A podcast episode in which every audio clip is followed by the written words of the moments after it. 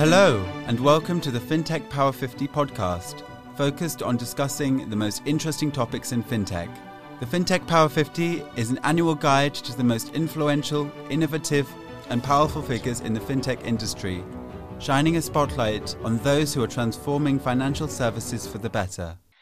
Hello, everyone. My name is Polly Jean Harrison. We have a fantastic group of panelists here today, and the discussion is going to be absolutely amazing. So, with the use of digital banking services growing exponentially in the last few years, the industry is constantly reinventing himself. Uh, consumers can now access banking services from anywhere in the world at any time, with banking's transformation becoming an industry standard. Our panelists will also examine the challenges currently facing players in the industry and what the future has in store. So I'm thrilled today to welcome Adam Desmond, the commercial director at IDverse, Daniel Grieler, CCO at Weavr, and Jonah Adams, MD Digital Infrastructure and Managed Services at Interswitch. Hello, everyone. Thank you all so much for joining me today. It's an absolute pleasure to have you here. Hi there. Hi, Thank you for having us.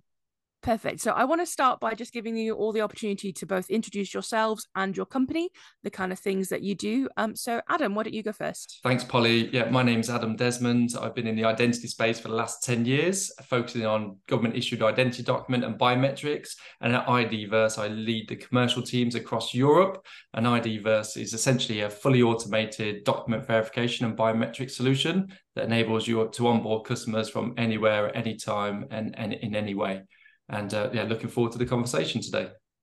Amazing. Thank you so much. And Daniel, why don't you go next? Hi, Daniel Grieler, Chief Commercial Officer at Weavr. I've worked in banking and payments for 20 odd years. First 10 years, big companies, HSBC, American Express.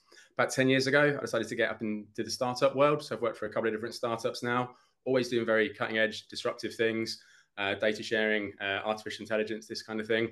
Three years ago, I joined Weavr. Weavr is a leading embedded finance provider. So we help to put financial services inside of digital solutions, uh, what we call financial plugins, uh, products that are embeddable by design. Fantastic stuff. And Jonah, last but not least, why don't you give us your introduction? Yeah. Um, hi, everyone. Pleasure to be here. My name is Jonah Adams. I'm managing director of Interswitch Systegra, one of the business divisions um, at Interswitch. Um, Interswitch is a Nigerian-based um, fintech company we are a technology company at heart, and we're focused on payment and commerce. Um, so with with the first, we're the first uh, African-based unicorn out of uh, Africa. Um, so what we do is provide payment and um, commerce technology to banks, fintechs, and um, financial services company, as well as other industries. We've been in the market now for about 21 years, um, and, and, and, we've been very successful in the market. We are owned by by um, um, venture com companies, PE firms. Um, I also have Visa as part of our, our shareholdings. Um, we have operations in about five or six African countries, and basically, um, what we do is to support banks, fintechs, and co to to grow their payment business across Africa. Amazing stuff. Well, thank you, all three of you. Uh, we do have this market share in Nigeria, and um, hopefully, we want to grow that across Africa. So, thanks. Amazing stuff. Well, thank you all three of you uh, for joining me today. I'm really uh, excited and interested about the conversations that we're going to be having because I feel like digital banking is such a, a broad topic that we're going to be approaching from three quite different angles. So I'm really interested to see uh, where we go with this. But why don't we start the conversation with kind of, I guess, a, a pretty high level question of what does the current digital banking landscape look like to you?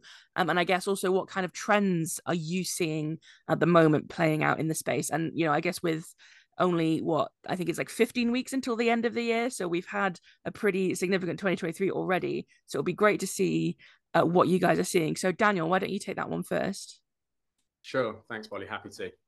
Um, I think the the big change is the way in which people consume financial services. So, you know, but banks exist ultimately uh, in order to provide financial services to customers. Historically, if you think way back sort of 40, 50 years, it used to be you would go as a consumer to your bank branch in order to go and get a financial service, a bank, a loan, a, a, a mortgage, etc. The, the change over the last sort of 30, 40, 50 years has been well documented branched to online, online to digital. Where we're seeing it now is the shift from purely digital, as in I have an app or I have an online banking facility, to embedded finance. And the whole point about this is consumers, whether or not they're individuals or whether or not they're businesses, expect to receive financial services inside of the digital services that they're that they're using. So our company, my company, Weavr, is an embedded finance provider. Embedded finance is not a new idea. It's the idea that you get a financial service inside of a non-financial journey. Um, car, car loans is a great example. Car loans have been taken out when you buy a car in a garage for years and years and years, right? And then that uh, became you buy a laptop on installments. You go into or what have you, and you buy your laptop or your white goods, and you get a. So these are these are in finance ideas. What's happened more recently, the trend we're seeing now, and companies like Klarna are a great example of this. I want to take a loan out at the point that I get the service, right? So this is this is now getting a, a, a the lending at the point at which I, I buy the purchase. Whether or not experience, whether or not it's the Amazon experience, whether or not it's the experience, people expect to get their services invisibly in part inside of whatever they're, they're, they're taking. And that's really the trick that, that have to, to solve right now. It's not a case of build it will come. You have to build it to be contextual the point of need inside of the, the journey that everyone's uh, going on because the consumer expectation is will stay in the digital situation that I'm in, whatever that is. They don't want to get their credit card. They don't want to have to uh, input uh, any other details. They want it to work. They use all their other software, which is just click, click, click, and it happens. So the you, you need more data to be able to do that. You need more technology to be able to do that frictionless experience. So the trend that banks are really having to deal with is this idea of take financial service invisibly inside of a digital service is a huge infrastructure change and it's a huge change in the way that people think about risk. So this the the real challenge that people are grappling with but when you get it right um, it, it's the biggest distribution channel uh, and there are dozens and dozens of, of, of huge success stories uh, in this space. Companies like shopify who are now making three times as much money from financial services as they are from their software sales. So this is the shift that's happening in digital banking. No longer get an account so I can do something. It's have an account inside of the thing that I'm doing. Yeah, that's a really interesting viewpoint. I love that. Um, but Jonah, what about you? What are you seeing in the industry from your perspective? Yeah, I, I think from my perspective, uh, Daniel has covered the, the consumer side. I like to look at it from the kind of evolution we've seen in terms of the infrastructure. Uh, again, when you talk of digital um, banking, what you're talking about is customers using digital channels. Uh, so for me, what has been has been interesting to look at is the evolution um, that banks have had to make in terms of the infrastructure that they've had over the last um, 10, 20 years.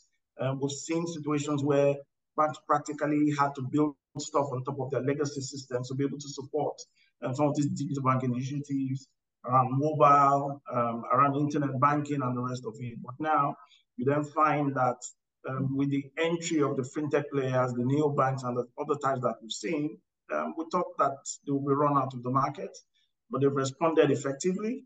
Uh, they've adapted to some of these new technologies and some of these new ways of providing these personalized um, banking services. The other interesting thing that, that, that, that, has also come out in the last um, 20, 30 years of, of, of, digital banking is the new interesting business models that we see. Um, if you go back and look at the books of the banks in the last week, the way they make money in 30 years ago, it's not the same way they make money uh, now. Daniel was just talking about embedded finance and the rest of it. We've seen banks effectively respond to some of the needs of customers um, having to embed within their digital banking channels, within their digital banking platforms, services that they need in their everyday lives. Um, the, the other interesting perspective that, that, that I've also seen is the fact that digital banking has evolved beyond the consumer. Okay, we're now seeing that banks are leveraging this channel, this technology to provide services to small businesses, to the enterprise, to what we now see as the consumerization of the enterprise. So you, uh, we, I think from where I sit, um, the banks have done a good job. The fintechs have done a good job of, of, of driving that change and innovation um, in the last few years. Um, I think regulation also um, is also providing its own interesting perspectives to it. Um, so, so I, I, think it's been interesting. Yeah, absolutely agree with you there. But Adam, from your perspective, what do you think about this current landscape? Yeah, um, look, there's uh, no doubt it's evolving, and uh, in the ten years I've been in the identity space, it's very much seen uh, uh huge changes because of technology changes, the devices that are now available to you uh, to carry out these financial transactions, uh, but also the the changing landscape of fraud as well. So we look at things when we're talking about digital banking from a onboarding perspective as part of a regulatory KYC AML approach and we're focusing on just on the document verification and biometrics. And even just that thin slice of the kyc process we've seen it go from people manually eyeballing documents or, or getting a fax back in the day to actually these uh, devices that are in people's hands now enable them to take a really high quality definition photo of a document. But because fraud's evolved and and uh, adapted uh, tools and uh, systems uh, are able to create pretty decent fake documents now and and get through those uh, processes. And data being so compromised as well it's about layering and offering multiple data sources and touch points whether it's normal electronic data that you can check against a government database. Behavioral biometrics now is quite popular uh, bringing documents to the forefront as well but all of those on their own is still not enough because AI is really accelerated. So actually, we're seeing now a lot of uh, biometrics being coming mandatory in the process. So it's about layering that security. So you are adding friction to a journey potentially for the consumer, but it's beneficial friction because it reassures them. Everybody's used to opening their phone with their face now. So again, it's it's how how that has evolved over time, and you see it. They're having to bring more steps and more processes in place to protect the customer and protect their business from things like account takeover or push payments and things like that. And actually, whilst it does create friction at the front end, at the back end, when it comes to payments or forgetting your password and resetting, you carry your face around with you. So it's actually there and available, and it's a benefit longer term. And there's huge ROI, a little bit of pain at the front end, but certainly you get that reward at the back end. And I think one of the biggest changes I've seen is actually you would think it's the fintechs and the startups that are the most agile, but they've got to a stage now where they're having to become profitable and they're growing so quickly. They've picked a vendor at the front end, and then they've sort of stuck with that uh, that vendor. So it's the big retail banks that are creating these innovation teams, and they've got the resources and the funding because they're already profitable to invest back in. And I see a, a, a step change in in digital where the retail banks are going to be leapfrogging these uh, so-called digital banks that are becoming the legacy banks and they they're getting too big and they're trying to create more products that they they can't they can't be as agile as they probably were at the start so a big uh, shift and step change in the market from that perspective yeah, absolutely. And I feel it's interesting what you say about friction because I know that is sort of kind of a big hot topic at the moment, but I completely agree that you have to kind of have a few more layers of friction in order to feel secure. Um, because I mean, there's there's one digital bank that I bank with that to send a money transfer, you just have to click OK and then it goes. And to me, that I don't like it because I like having that extra step of, are you sure this is okay? Yeah. Yes, I am. Thank you. I call it, that beneficial friction. So yeah building that trust with the consumer that actually you're you've got their back and you're just putting a few extra checks in uh, I don't think anyone's going to mind doing that as long as it's a good experience and a yeah. good customer experience. It's that fine line, isn't it? It's finding the balance of getting that consumer um, need to get things done quickly, but also, yeah, let's keep things nice and safe and secure. So that's really interesting. Um, and you all kind of touched on this when you just answered that question, but I'd love to know kind of how you've seen things evolve over the past five years or so i'm using five years as an arbitrary number but just generally like through the industry because as we said before it's such a fast paced fast growing environment that things are changing all the time so if if you were to look back to five years ago how have things changed what are the differences there uh, jonah why don't you go one first so I think for me, thanks for the question. For me, um, one of the key things that has been really interesting in the last five years is the impact of regulation and the actions of the of, of our regulators across board um, in driving and shaping uh, um, the evolution of digital banking. Uh, one of the things that we've seen, uh, especially in our environment, is that the regulators have, have actually supported um, that, that, that effort. So they've, they've, they've, had to effectively define rules that allow us to manage risk, what Adam was talking about now, um, lower what you call authentication um, two-factor requirements around around some of those things. But they've also defined rules. If you look at Europe, um, Africa have adopted uh, the PSD2 effort that has also helped driven um, the availability of consumer data, which has helped enable a lot of these new banks um, reach new customers, new niche um, environments. So I, I, think from where I sit, um, big kudos to the regulators and uh, uh, uh, and to lawmakers for the efforts they've put into to ensure that digital banking is where it is. There's still a lot of work to be done, um, and I think um, um, we will see interesting times ahead as as we begin to look at AI, we begin to look at the impact of identity management, the impact of data security and privacy. Yeah, absolutely. And we'll be touching on uh, the time ahead as well. But Adam, looking back still, how do you see things changing or have yeah. changed? Yeah, I think obviously the regulators, uh, I agree, are doing a good job at keeping pace with the technology changes because technology is changing at such a rapid speed, especially with the advancement of uh, artificial intelligence and, and things like Gen AI, generative AI, where people can create really sophisticated images now that look like real human beings. But the biggest change for me is actually automation. And it's the same with everything. It starts off as a manual process and you have to do it all yourself. And it's quite resource heavy, labor intensive and, and slow. And then automation comes out. It's the same in the car and manufacturing industry. You know, it started off humans making the cars and now robots make the cars you used to have to drive your own car and now a car drives itself. So it's same within banking. Uh, you've got uh, automation coming in that's becoming more and more sophisticated. So actually not that we don't like humans but they can spend time doing more relevant jobs and making those those uh, you know the straight through process is what we talk about in digital onboarding. But there's people that don't always fit the mold and they they fall out of that straight through process. So it's making those experiences better and more uh, seamless that's really um, um, having an impact and where humans can come in and get involved. But yeah big thing for me is automation uh, and it's it's only really at the start and we're going to see a lot more automation over the next two three years as well. So but from the last five years it's it's about how you can automate those manual processes to streamline the bank and the operations uh, back offices as well yeah, that's really interesting. Then, but Daniel, from your perspective, what what have you seen previously?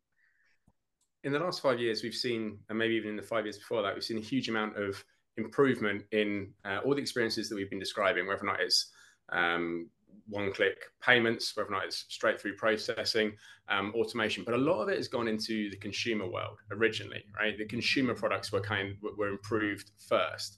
Um, you know, starting all the way back to, to PayPal. Um, I've already mentioned Klarna.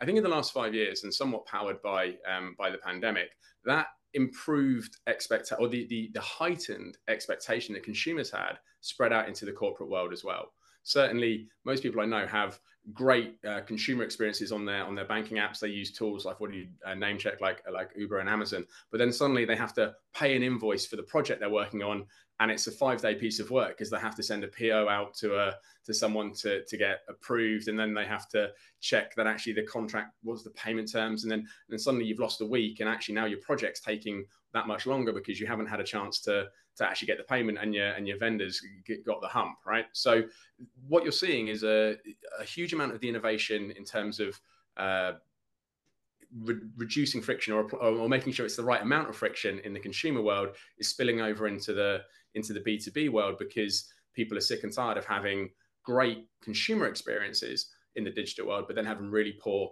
corporate experiences in, in the digital world. So a lot of the innovation that we see starting with consumers getting great uh, software and great um, digital experiences is becoming the expectation uh, in, in the B2B softwares that we deal with on our day-to-day lives as well. Amazing stuff. Thank you. So I guess we know what digital banking has been like previously, but where is it falling behind, do you think? Because I think we we use the words digital banking to kind of mean, you know, the the forefront of the future and how exciting everything is because we're all digital now. But I think there's still a lot of gaps in what digital banking could be doing. And is it still reaching up with that potential possibly? I mean, Daniel, what do you think about that?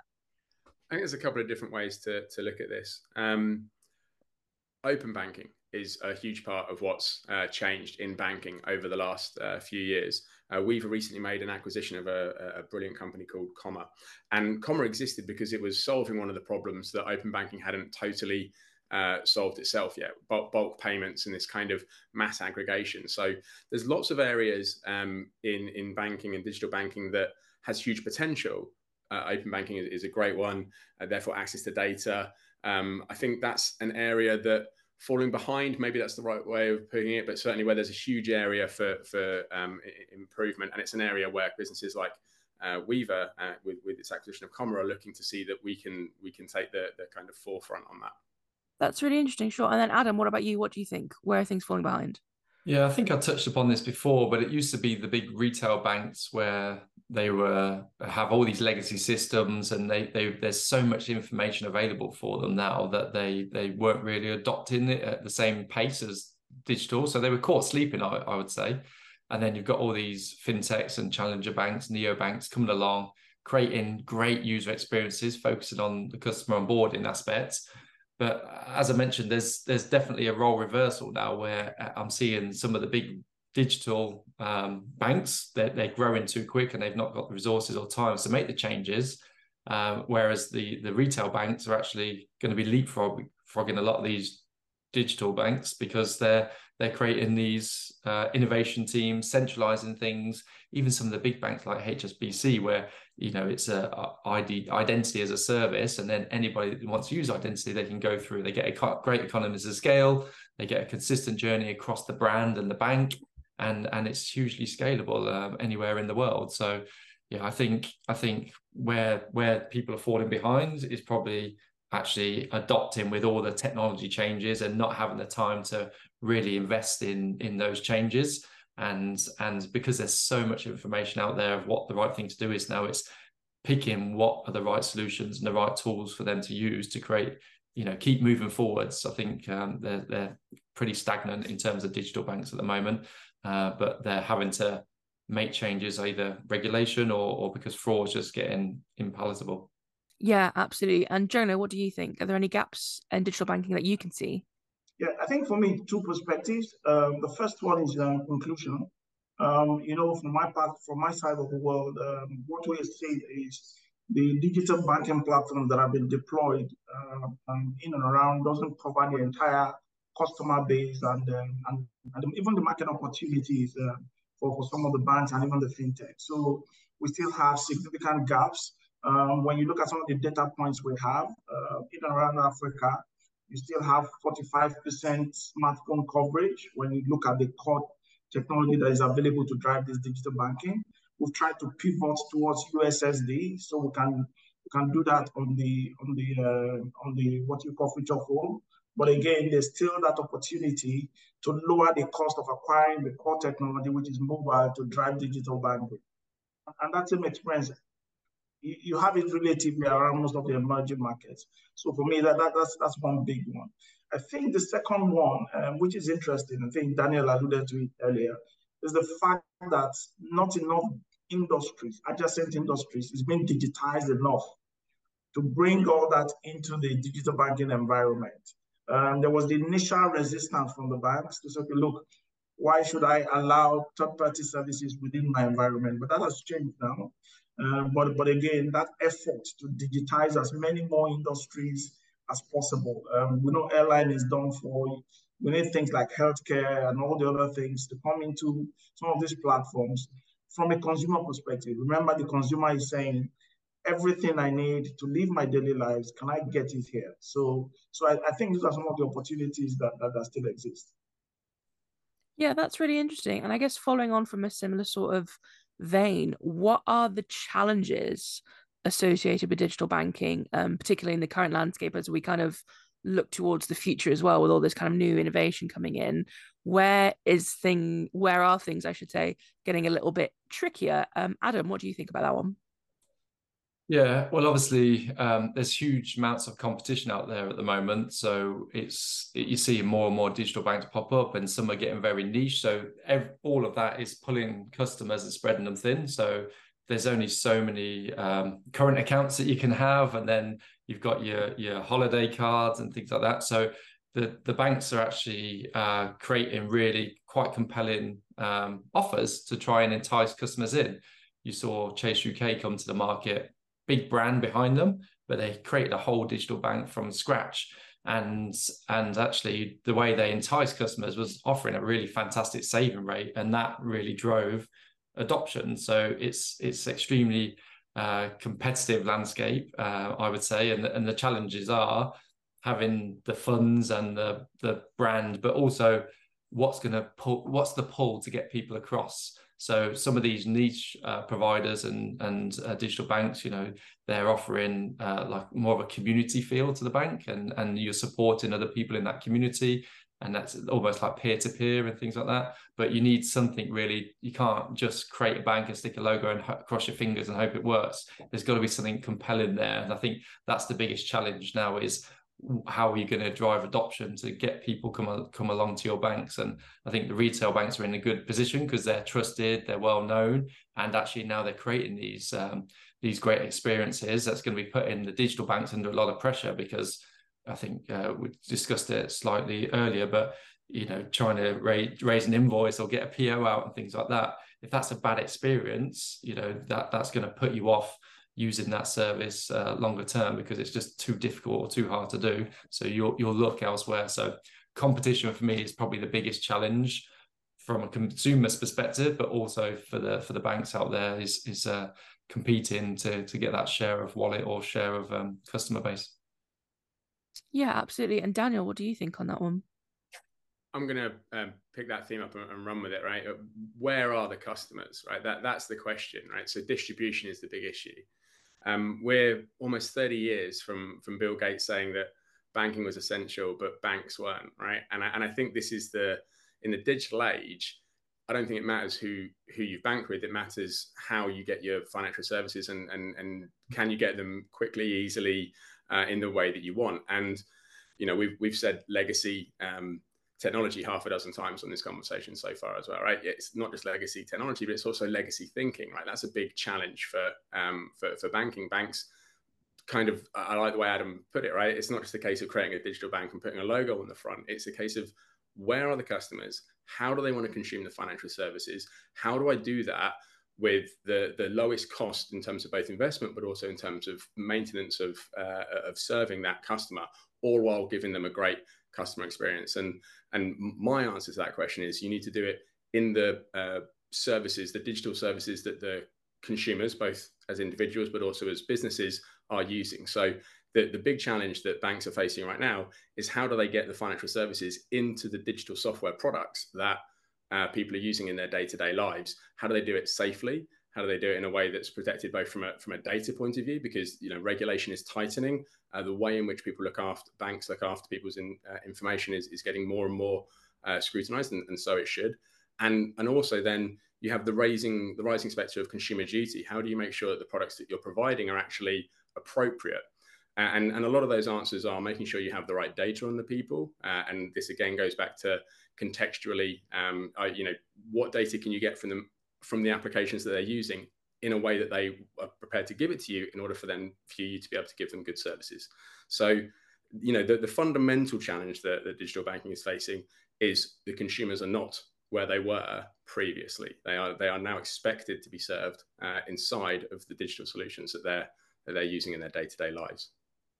Yeah, that's a really interesting point. I really love that. Um, but Jonah, do you have anything to add there from your perspective? Um, and yes, I think from, from, from I, like to weave the two points that uh, Adam and Daniel raised. I mean, when you look at digital banking and you look at it in the last five, ten years, it's been driven by a lot of innovation. Okay. Um, now, what you then find is that innovation largely has been driven on the backs of new entrants coming into the market, the fintechs, and even some of the big banks making these investments. Now, as this competitive tension between the fintechs and the and the traditional banks continue to exist, I hope that doesn't take away the funding and the necessary investment required to continue to drive new innovation. Okay, um, I'm, I'm, hoping that that as as things evolve, um, the, the financing, the the innovation required to simplify, to improve speed, improve convenience, um, to continue to make digital banking the, the the, the beautiful thing that we have today um, remains. So, so for me, it is we're having enough competitive tension not to take away the funding that drives innovation. Yeah, for sure. Really interesting. I love that. Um, I want to touch really briefly on COVID and the impact of the pandemic. And I know we're all sick of talking about it, so I do apologize for bringing it up again. Uh, but I think I, I'd love to know what your thoughts are specifically on how much of an impact the pandemic and the lockdowns and COVID in general had on the kind of booming digital banking landscape that we we see now. Um, so, I mean, Jonah, what do you think on this one? Okay, so for me, I think there are three big things. Um, again, a big thanks to when you look at the one of the positive sides of COVID is the fact that um, for for moving business, for moving digital banking online, um, COVID COVID basically made that a no-brainer. Okay, um, so adoption grew by almost triple digits. Um, digitization of services grew by almost triple digits. The number of services we have today um, by, by that. And then it also made the conversation with the regulator a lot more easier. Um, before now, what you then find was a lot of regulation, a lot of things you wanted to get through the regulator was very difficult. Uh, compliance was at uh, at the highest level. But but what COVID then did was to look as adoption by consumers and businesses grew rapidly, um, regulation had to be dragged along with that. So, so for me, um, the triple blessing for, for, for the, an impact of COVID on digital banking was adoption, full digitization of, of, of services, and, and, the fact that regulation was able to now freely and easily support um, the, the kind of growth that we saw in the last five years. Yeah, fantastic. And Daniel, what do you think? I think I've already made the, the largest point I, I, I want to make. So maybe I'll just kind of repeat it and, and give a different context. Customer expectations went through the roof because everyone was continuously under the same roof, right? We, we, we, didn't go anywhere. So, in the same way as people were staring at walls and going, oh, wow, my house needs a lick of paint, or I'm going to extend it, or I'm going to redo the garden, or whatever, people were saying, ah, this, this service that I've been putting up with being really poor for ages I'm not going to put up with it anymore. Right? And they had time on their hands to to look around and see were there better digital services elsewhere. So you had a, a whole raft of businesses that came up, a whole raft, you know, fintechs, neobanks that we've already been talking about, so that they came on board. Uh, and people went, wow, I can get the same service that I've been getting, lending, investment advice, whatever it is. I can get it so much better uh, with someone else that, you know, in, in, because I can't go to the branch which I, you know, to change my address. So I'm going to open a new account that allows me to open it without having to, to go there.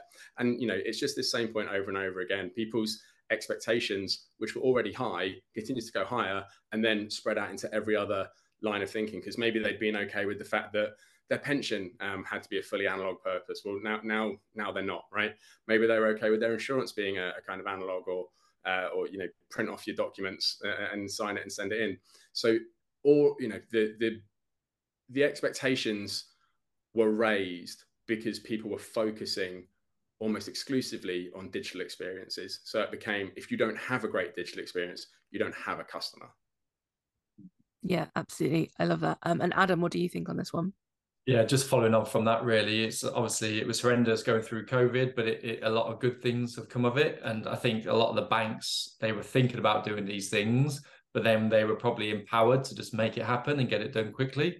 So it it, it forced their hands uh, essentially because otherwise they've got no customers, they've got no business, and they'd be in big big trouble. So I think, um, but what it also forced them to do is focus on the customer experience. Like in in Jonah's uh, case out in Africa, it's it's the the having low bandwidth and and not the smart the latest smartphones is a huge huge problem over there. So it's actually designing technology that can work for everybody anywhere anytime um, and and you know we work very hard um, to make sure the technology works whether you've got a high bandwidth connection or a low bandwidth connection and you should be able to create those journeys that work for everybody. And the same with um, you know bias as well. It's it's uh, they built products and journeys that worked for for them in a certain country but then different races, nationalities, ethnicities can have a huge impact in going through. So they would have a completely different experience, same journey, but completely different experience just because of the way they look. And and that's something as well. You have to work really harder, and it, it, it's accelerated all of that. for consumers. So, but it's it was forced by COVID. Otherwise, we could be another five years off being where we are today without COVID. Maybe if I could just come back in because this is a, reminded me something Adam said has reminded me of a funny story from from the COVID times. Um, a, a bank who will remain nameless uh, was very much dragged into the, the 21st century when they realized that all of their on premise um, computer systems that they had, uh, people weren't able to go in and solve the problems on premise because they, they weren't allowed to go there and they didn't have the ability to access them remotely. So the bank suddenly had a huge problem of how do we ship secure uh, devices out to, to, to our um, emergency uh, engineers uh, so that actually we can keep the lights on and how you know so it, so it accelerated the, the, this change uh, and i think you know i called it legacy thinking earlier i think it created a, a, a, kind of right turn moment almost when people thought wow the way that we've been doing this simply isn't going to work for the next uh, 15 20 25 years yeah, fantastic. I love that.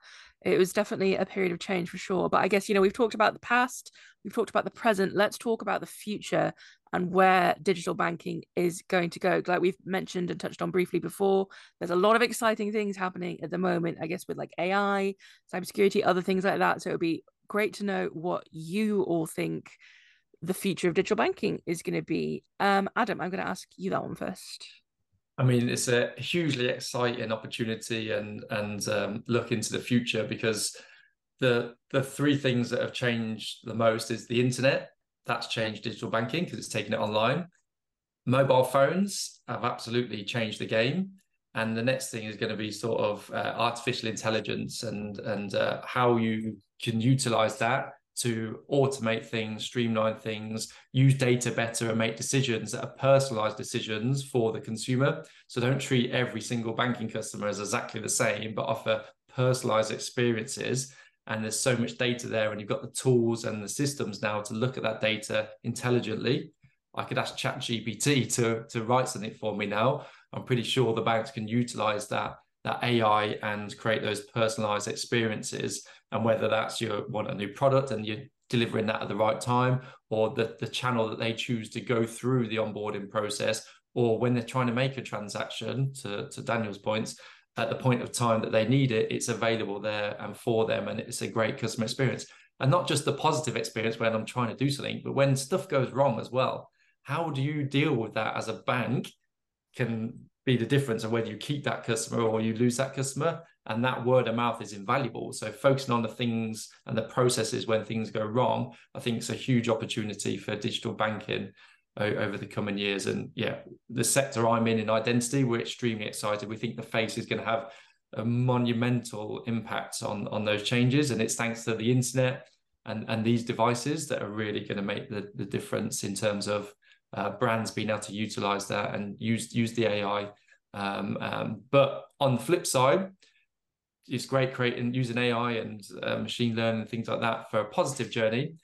The fraudsters also have access to these tools, and they're probably ahead of the game in terms of R and D on these on these uh, AI tools that are available and out there for them. So my saying that I always say is you've got to fight AI with AI. So if the fraudsters are using it to attack you and use that data to how are you vulnerable and how they can break you, then you've got to use tools like ours where we're heavily AI led to stop those fraudsters getting through the front door or triggering uh, when when um, when you suspect something's wrong and then using your face to to to prove that it really is the individual that you're dealing with and it's not a a robot, but the robots are coming. But we, yeah, we, it's uh, was it Minority Report, isn't it?